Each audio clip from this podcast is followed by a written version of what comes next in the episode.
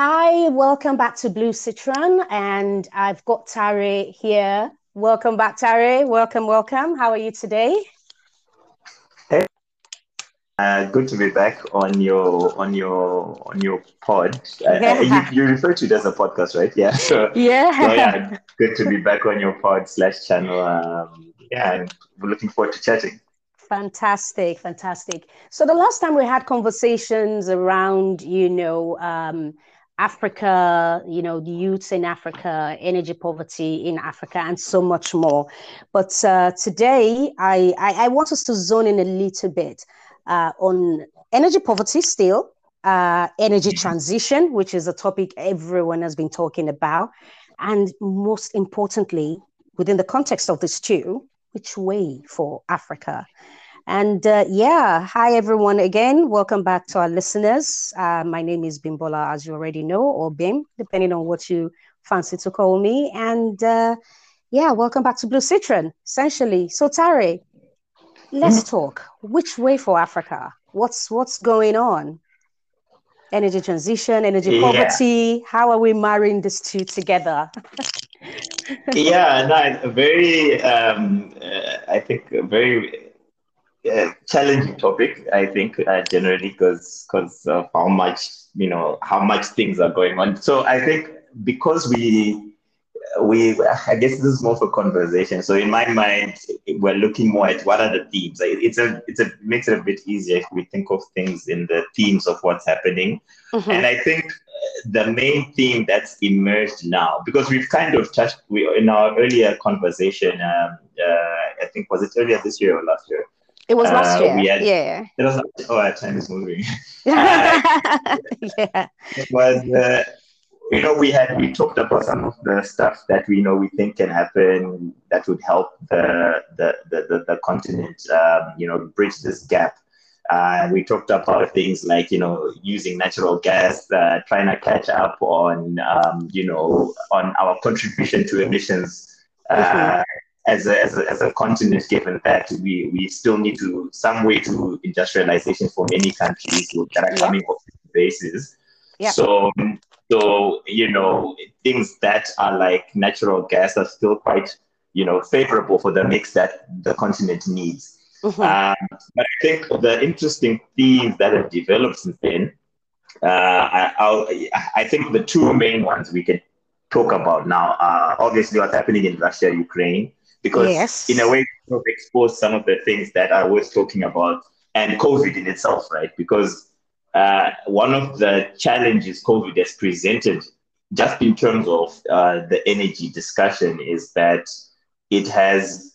There's almost like there's a worry about how much globalization has caused concentration of certain activities, and the Russia-Ukraine also provides a similar sort of backdrop, right? To say the mess that's happened in the supply chains due to COVID has caused, for example, you to find out that there's maybe half the plastic in the world comes from a certain place, or half the chips come from a certain company in Taiwan, so all these things.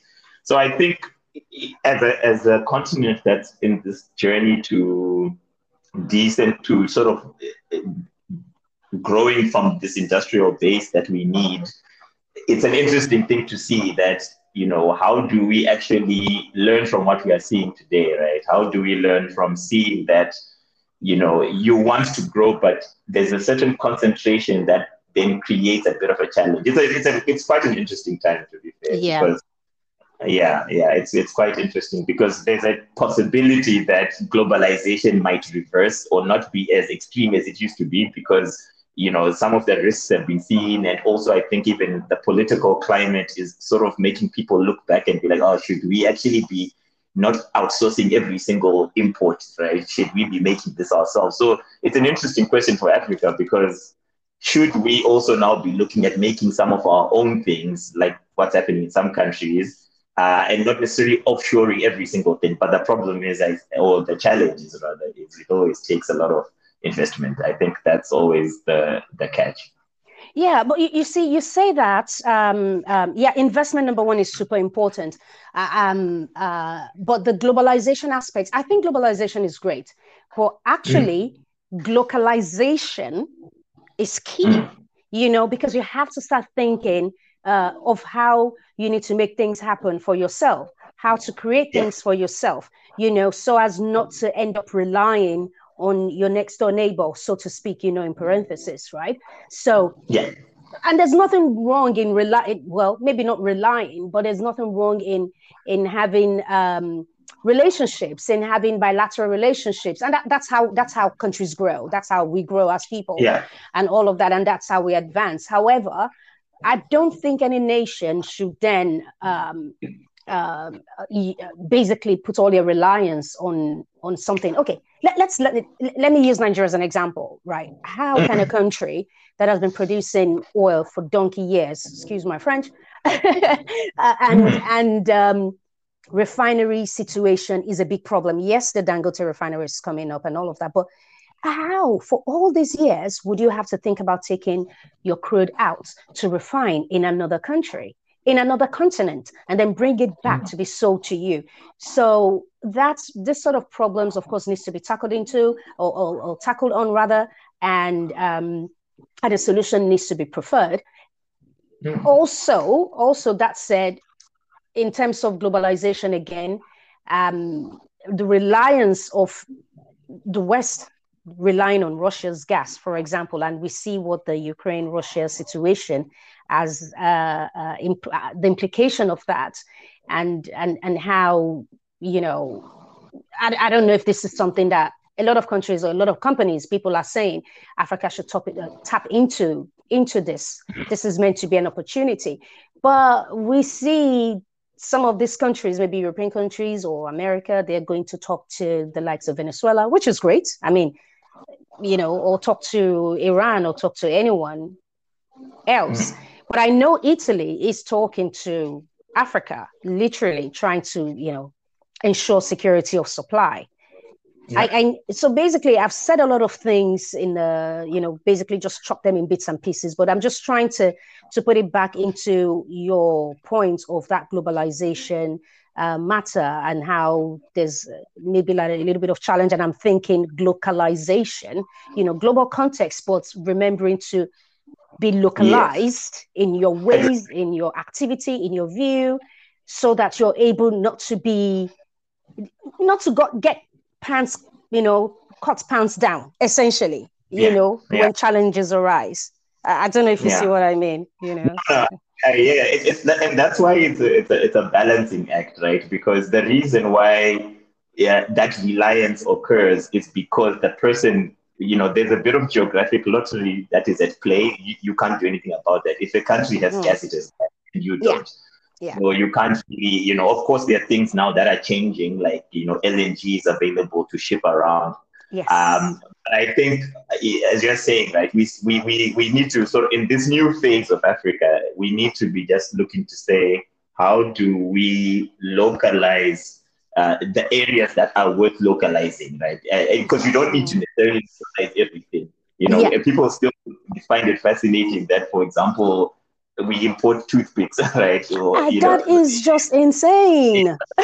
You'll have those kind of dynamics, but on the core things, and we know for sure, right? Energy is a very, very core thing. It's what will enable us to do what we need. And it's a good time for all this to be happening in the sense of technology. I think we even spoke about it before.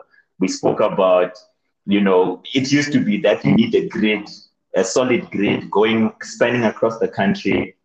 But now you have introductions of things like solar, rooftop solar for a house, which means that you can actually implement solar at a local level, which is something that was just never there. And I think, you know, sometimes when I think about it, because I was recently involved in setting up a solar situation for some people at home, and I realized that, we really, I think we underestimate how powerful that invention is, just in terms of thing, right? Because, you know, and I always go back. I even had a solar article I put up on the site on Future Watchers that talks about this. To say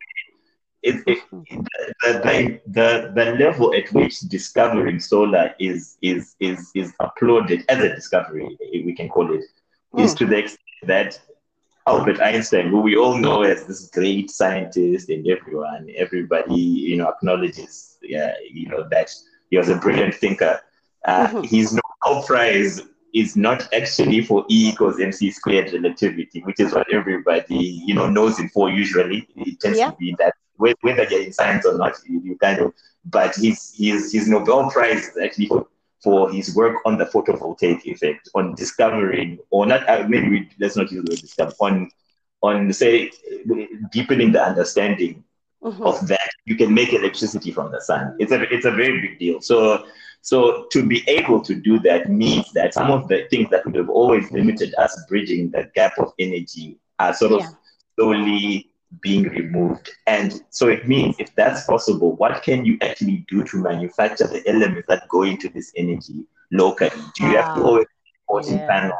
Do you always have to be importing battery technology? Do you always have to be... So, and this is where I think we talked about this as well, what are we doing to unlock that demographic dividend, that we've got such big populations?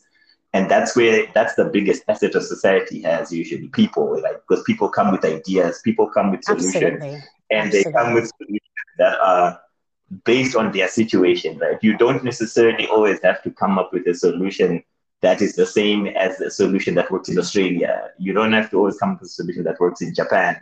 You have countries that are in completely different spaces. So how do we do all this? And, so I think that's the view. And as you're saying, that term globalization, where people, and it's partly because of COVID as well, and partly, and even more so we see with Russia, Ukraine, that sometimes, yes, you've got no choice but to rely on somebody for something, because they're geographically blessed with the resource that makes that thing, be available. But you've got certain components and certain structures that you can bring up. The only question is, where does the money come from? That's doing this, because I think it does take money. And how is that playing? Does that become a private sector thing? Does it become a government thing? Is it a partnership thing? How is that structured? And I think the government, they do have a lot of work to do. They have a lot of stake in ensuring, investments opportunities are there for this sort of, energy transition. Well, I shouldn't say energy transition. This new energies, solar, essentially, which is not new, but it sort of falls under new energies because we're talking about it now. Solar, hydro, wind energy, whichever one is applicable in the African context. I think the government need to sit up and they need to start looking inwards. And you mentioned something in terms of manufacturing, for example, solar panels.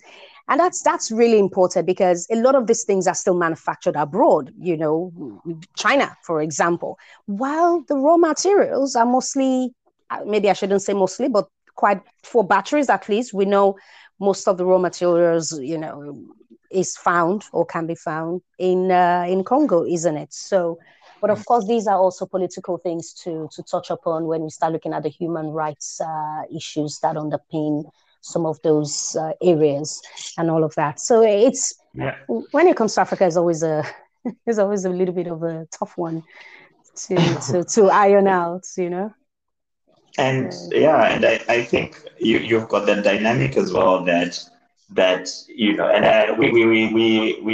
we might have also discussed this before. So forgive me if I'm repeating some points. Oh no, it's absolutely fine. Go for it. The issue of not being a unified market. And I think that is, and potentially the hope is that it's an issue of time. It's not an issue of you can't. It's an issue of that, because if you... But Tari, let me just interrupt you there. The unified market thing, isn't that the recent AfCFTA, or how do you pronounce it? The AFCFTA or something?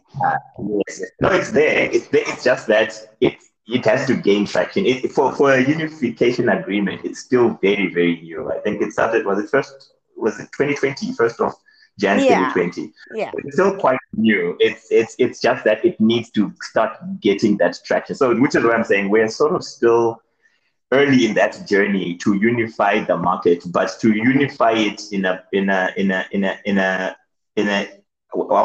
implementable way, where the fact that AfCFTA is there should not be something that is known by people in the trade business. You know what I mean? As in, it's still, you know, of course, okay, we can use the EU as an example, but that's a far, you know, they've had, let's call it 500 years of process to get to that sort of structure. Yeah. But ultimately, it's a situation where the context that the EU is a unified market is not a mystery. Even the average citizen knows that the EU is a market, you know what I mean? Whereas AfCFTA is something that is still almost like an academic discussion. It comes up maybe if it's, you know, professors know it, you know, people in the trade industry know it, maybe it creates certain opportunities, but as somebody who's growing a particular type of plant or particular type of herb that is only accessible in a particular African geography, doesn't know that. Right? They don't know that they don't necessarily, they can grow in Somalia and sell in Malawi. They can grow in Algeria and sell in Chad or wherever. Like we can use many examples. So I think it still needs to get to that point where it's a policy that is sort of very, very public. That is very, very, that is actually what underpins all the trade in a public manner. And we're not yet there because usually you've got a situation where you've got the policy, which is good, but the underlying foundation and socioeconomic or socio-political discussions of each country are very different and they are different challenges. So you'll find that these elements might not really be getting discussed at that level where, as I'm giving you this example, that the average citizen says that, okay, I can grow stuff or make something, transport it by certain logistics to Malawi, you know, and that's where I'm hoping it goes. But I think it'll just be, you know, it'll be a matter of, you know, everybody just popularizing that discussion and us transitioning from the low basis that we're at, which is, I suppose, what is usually kind of causes that, right? If you're a country coming from a very low industrial base, sometimes I guess it may be challenging for these things to be, to gain that sort of traction very early on. But for me, the fact that it's there is already such a big, big step. So that's right. That's right. Yeah, yeah. Tari, let me ask you this question. What do you think would be the role? excuse me. What do you think would be the role of hydrogen in Africa or sub-Saharan Africa? Actually, I bet you know how big Namibia is going on that now. Knowing fully well, they also had this 11 billion barrels discovery. You know. Yeah.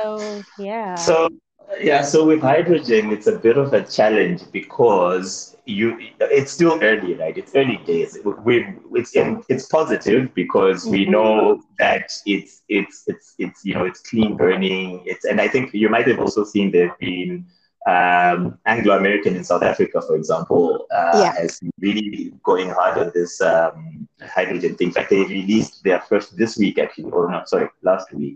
They released their first fully hydrogen. It's this big, big truck. It's like I don't know if it's an excavator for the mine. You know, I'm not really in the mining sector. I don't know what it is.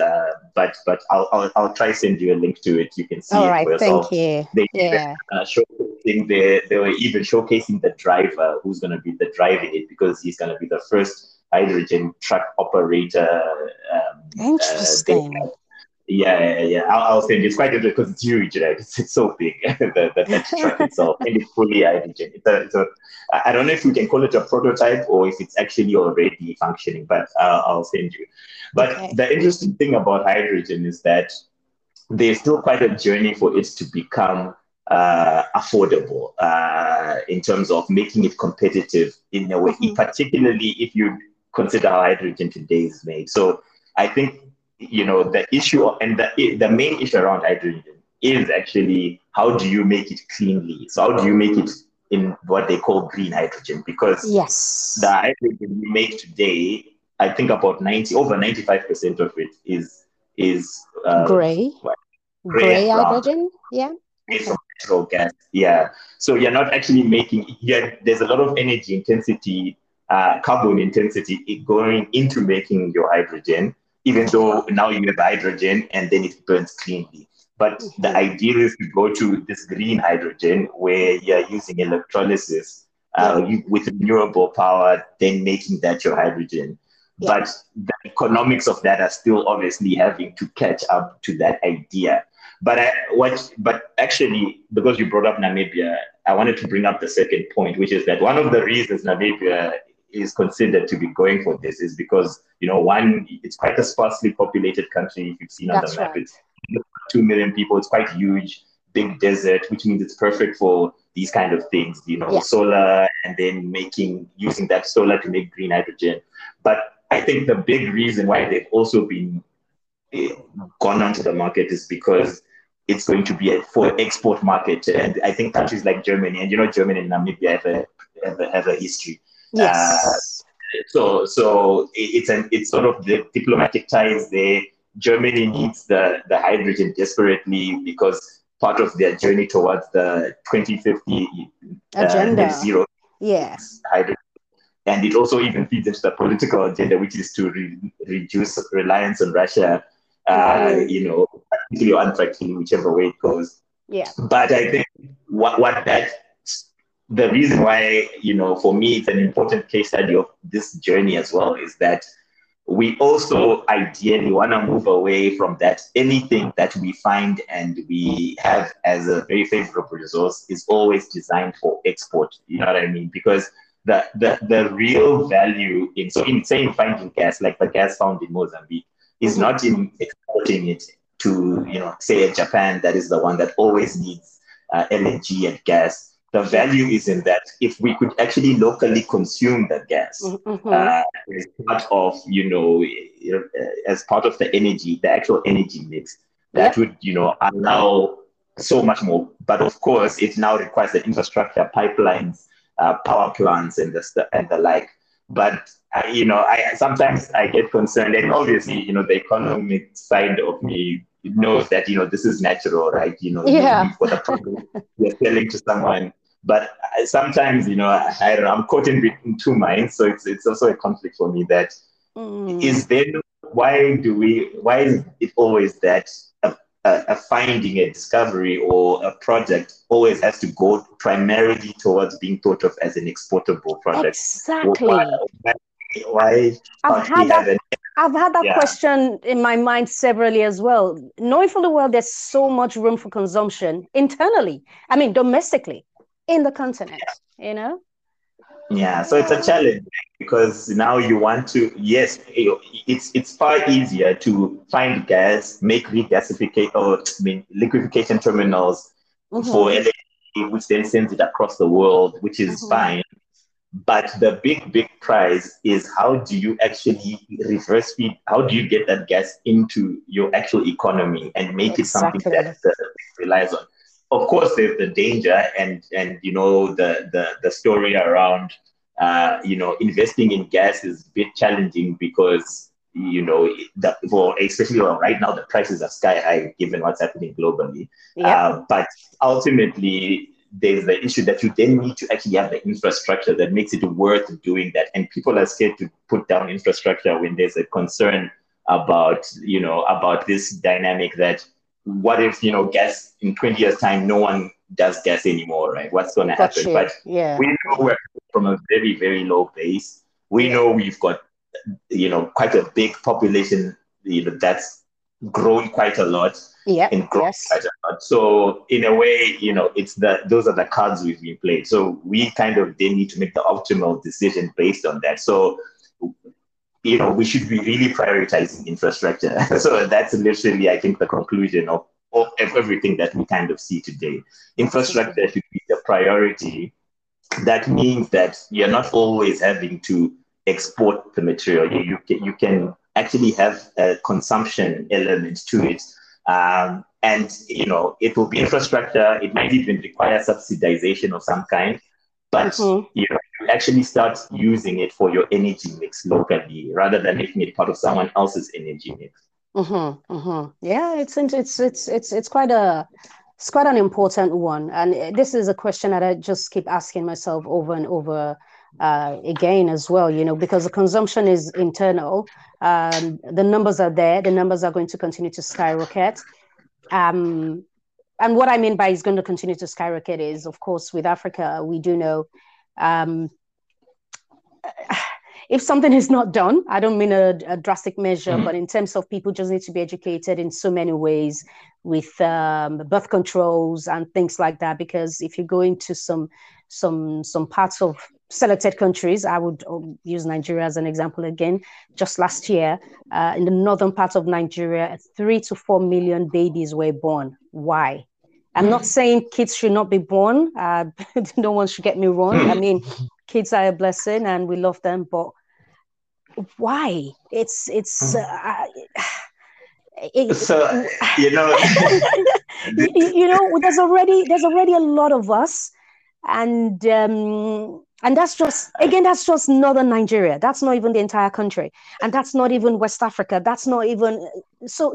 Just to think about where other countries where more children are born day after day, year after year, and then we have the problem of infrastructure, electricity, energy poverty, which of course affects everyday life of everyone, because that's just the economic empowerment. Because if there's no, if energy poverty persists, that's just poverty essentially. And that goes back to the infrastructure you talk about. Infrastructure has to be put in place for things to work, and then obviously invariably economic empowerment and more education for people, I suppose. It's a bit of a convoluted one. So the question with any of these things usually, right? And this is why I find a lot of value in looking at history, so that like we can, of course history does not always reflect the future, but it's always good to look back. Yeah, exactly. People always say history rhymes. It does not. What is it? It does not repeat, or something like that. But you've got a situation where, when it comes to socio-economic dynamics, socio-political, socio-economic, what comes first, right? Does a society or a community go towards lower birth rates? Because things change in the so for example, and I'll I might have to actually qualify myself with studies or something, but I think one of the schools of thought is naturally that as a country increases its middle class, which is sort of the natural outcome of improving standards, right, in terms of access to education, access to sanitation, not cooking on open fires, cooking using clean power, electricity, solar, whichever way. A society then naturally progresses towards lower birth rates in general because of that dynamic. So, do we call that what can I call it? An education dynamic? Is it just a change of life style, because if you are coming from a format of life where we were, and maybe are still in large parts of Africa, and maybe even Southeast Asia, for example, are subsistence, right? You are living off the land. You are not, your production is not designed to be sent out for trade. Your production is designed for consumption. Then having a lot of children sometimes is a natural outcome of that, because you require hands, manpower. You require manpower, and also maybe you've got a dynamic where women are having children earlier in their lives, and having a lot of children because they are not in the education system, or they are not in the work system. So in a way, right, the question is, what happens first? Do you first get that thing where you've got you find yourself at a point where you've got what we are calling this demographic dividend, right? You've got the big youth population, which means you're going to have a big working age population at some point in the future, very soon, actually. Maybe it's not now even, but it will get more and more, because we've seen our population pyramid. It's a proper pyramid. So the question is, these people move into being workers and being available to work and being available to be entrepreneurs and bring ideas. How does that naturally cause a decline in birth rates? Because, we've got women in the workplace. We've got women entrepreneurs that are free to do that. We've got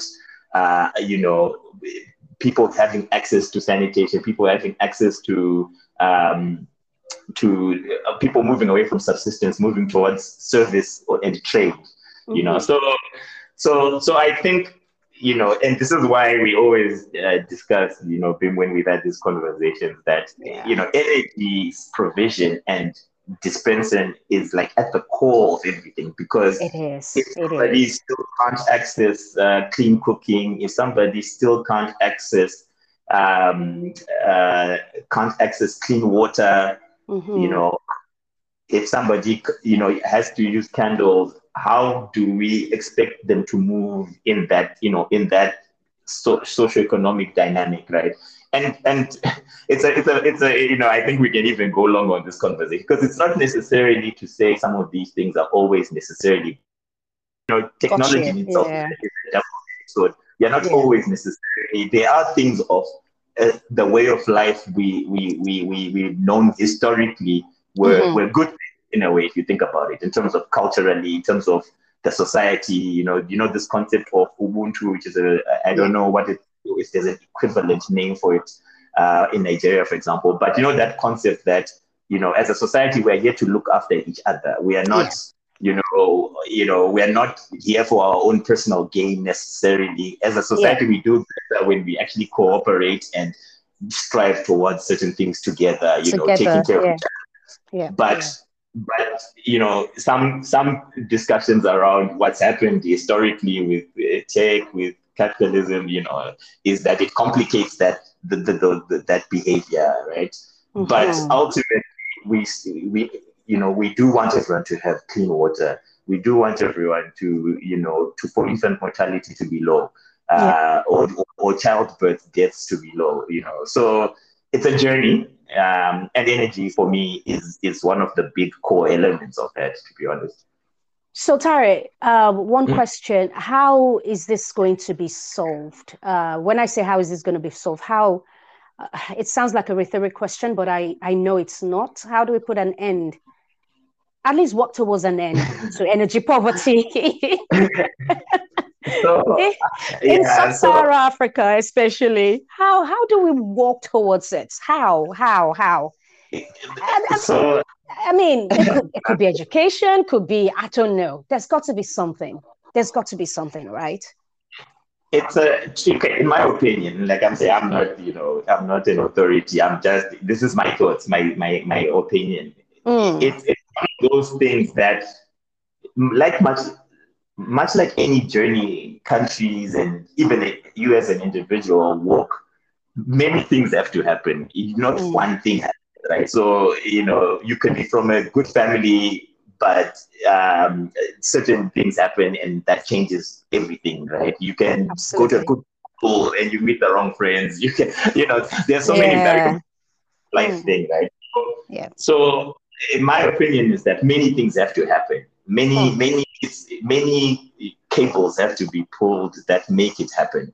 So the question is, do we have people and you know, the human resource that can bring that together, that pulls each direction of the fight together? So when we're saying that, we're saying there are certain things that confluence, that just happen, you know, you that land on your lap as a country, as a person, that change your course, right? So each of those things, at each of those hurdles, what we are hoping is that we are putting in place the right level of discussion, the right exposure, the right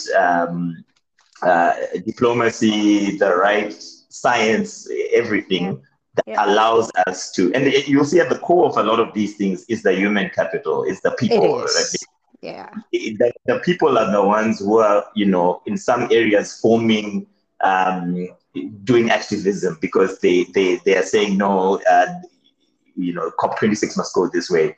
So you've got the activism, right? You've got the people doing the work on the science, right? You've got the people doing the work on say the trade agreement, like the AfCFTA thing we were talking about. You've got the people learning in the US and in Europe in high quality universities, saying, what I've learned here, how can I take it back? How can I implement it? And some people are saying, how do I get the politicians here who's like not versed in this stuff, right? You know, the coordination required. So it's almost like a coordinated effort. So And of course, we've got the technology side, which we sort of touched on to say technology has also allowed certain things to be possible. So how do we take it? So it's almost like a jigsaw puzzle. And fortunately, unfortunately, I don't know how we can put it. In the context of Africa as Africa is today, it's a young continent. In the context of that, the history is what it is. You know, it's a fact. What's happened has happened. Colonization will have happened. Certain issues will have happened. Climates will have, done what they've done to the continent. For example, maybe the Sahara Desert at some point wasn't a desert, right? So this is the journey, and we are at this particular juncture where maybe the oldest, and I'm saying oldest in parentheses as well, the oldest African countries, maybe let's say like from 1960, right? So I think we have to just acknowledge sometimes that we're a new continent in the context of things that, a lot of the things that are natural to what we're doing today. The freedom to move around, the freedoms not to be oppressed in certain ways. Though of course, oppression never really goes away. Like it might go physically, but it takes a new form, maybe in terms of economic power and etc. So for me, you're kind of on this journey where, in this new dispensation or time where we are as at today, what are the advantages that we have? What are the things that need to be challenged? And what role can each person play? Absolutely. Invested in making things better. I think that's sort of, so it's not the best answer because it's a very difficult thing to answer, right? I agree. Idea, then take it to politics and immediately and how it is, and I don't know what your experience is of this, but one of the challenges I've frequently heard, even discussing with other people who have the continent's interest at heart, is that no one wants to be in politics where some of these core decisions are then required to be made because they've seen what the politics is like, but they have they are part of building the peace or solution. So it's almost like we almost need that fortune, which other continents had as well historically, when you go back 500 years, to be fortunate that maybe there's a person who's in power who thinks this way. So like I'm saying, much like in your own human life, there's a mixture sometimes of a bit of luck in terms of the moment that's there. All right. Yeah. This is what actually, the circumstances when that luck lands on your lap, Yeah. Interesting.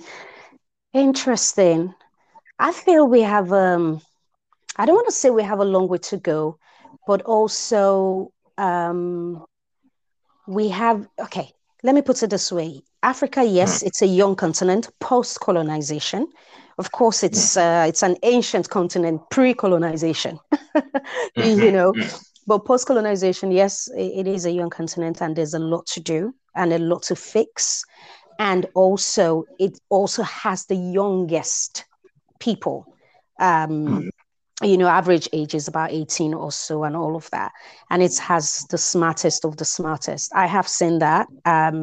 Of course, I'm not going to say other continents don't have the smartest of the smartest and the best of the best, but the African youth, they are quite smart, and they just get up and get on doing things. It's just that enabling environment that is required. And this is where, the government steps in, and hopefully the government can do what is really, really expected of them to do, as opposed to doing what is not expected of them to do, which is, doing nothing or basically sabotaging the future of their own youths, of their own country, So, and with a lot of brilliant youths out there, they're creating things, technology-wise, entertainment and all of that, And these people are paying taxes, at least those that are of the age to pay tax. And, they're paying taxes.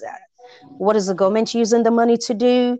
Are they using it to improve the country, and all of that? It's a convoluted one, really. And it requires, clarity from each and everyone. And as you say, Ubuntu, we have to look at the collective of all, you know, the benefits of the collective, essentially. Yeah, in Nigeria, it means different things. It all depends on what language. In my language, in Yoruba, it would be like tiwantiwa, you know, like, okay, you know, it's for us by us, you know, and to look after us, essentially. So, or toju tie, you know, take care of yours or something like that. So, yeah, it's there's a big challenge in the sense that, you know, it's also what's also interesting to realize is that, you know, that as a government, for example, if you're a government, you know, so if you've got any listeners that are in government, government is a very difficult job. I think maybe it's also a realization for myself because government is always this thing that we talk about. Can the government do this? Why does the government do this? The government is corrupt. The government is, you know, there's always something. But even in a normal functioning, so like or a highly functioning society, in the sense of they've got a strong institution framework and strong governance and strong accountability.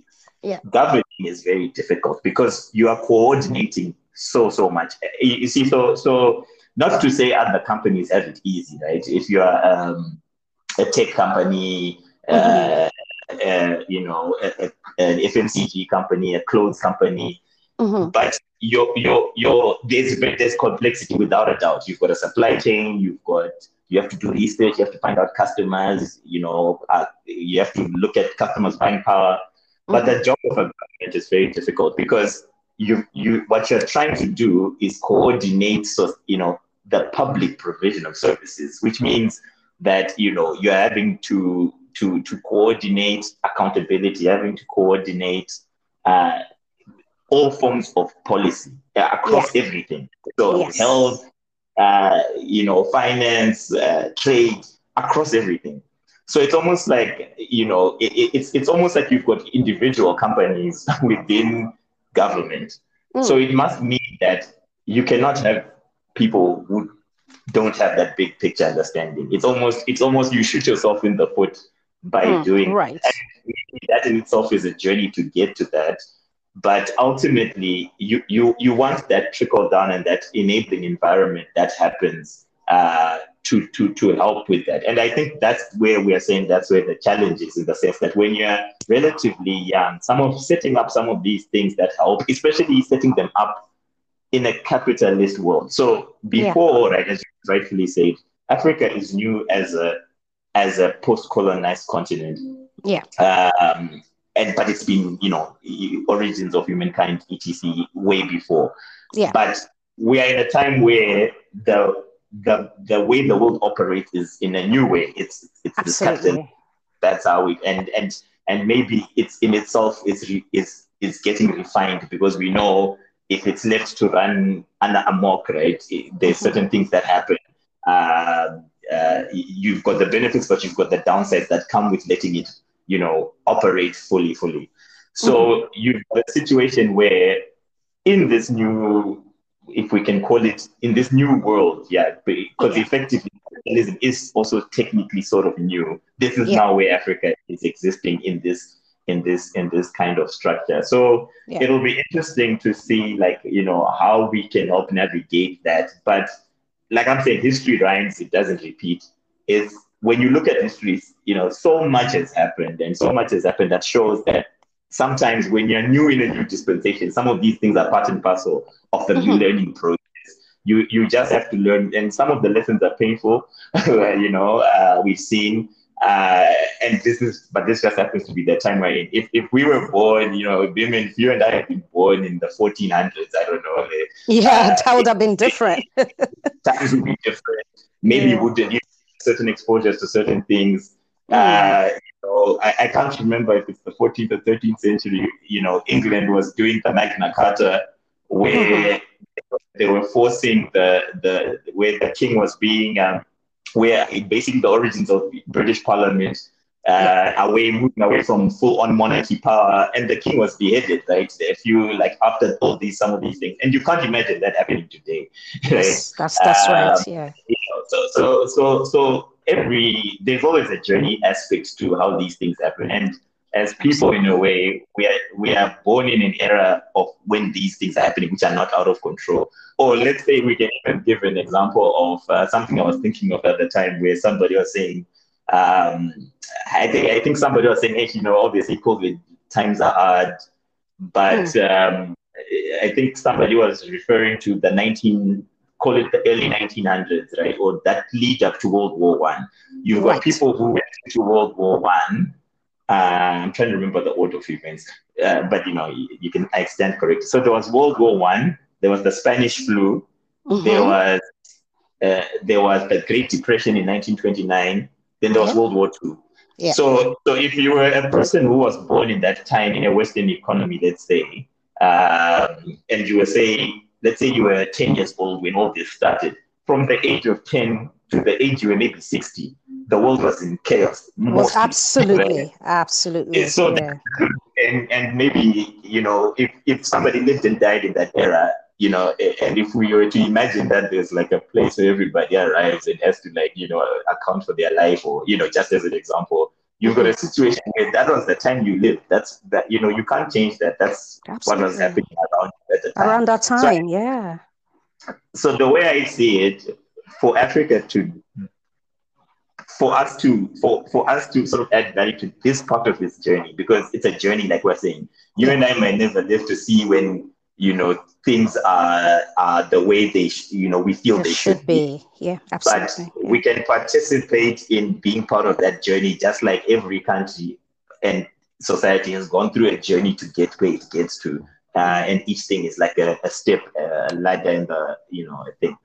And take advantage of what is happening during your time. You know, during some time, maybe there was the invention of ships. During some time, we found out that, oh, it's germs that cause sickness, right? We didn't know that. You can imagine another big change. So that's why, like, I lean a lot on saying, what does history tell us about how these things happen? Yeah, absolutely. Wow. Insightful stuff. Thank you, Tari. Thank you so much. Honestly, we could go on, because this is a rather, it's not just a rather broad topic, but it's a topic that also touches, you know, touches the heart, touches the nerve, because you and I were Africans and we know how things are back home. And there's a learning curve, you know, for us all. And hopefully things, you know, as you say, you and I may not be here when things needs to be the way we all want them to be, but at least, you know, we can contribute our own quota as to what we can do right here, right now, and that's as much as we can do, really. You know, thank you so much for it.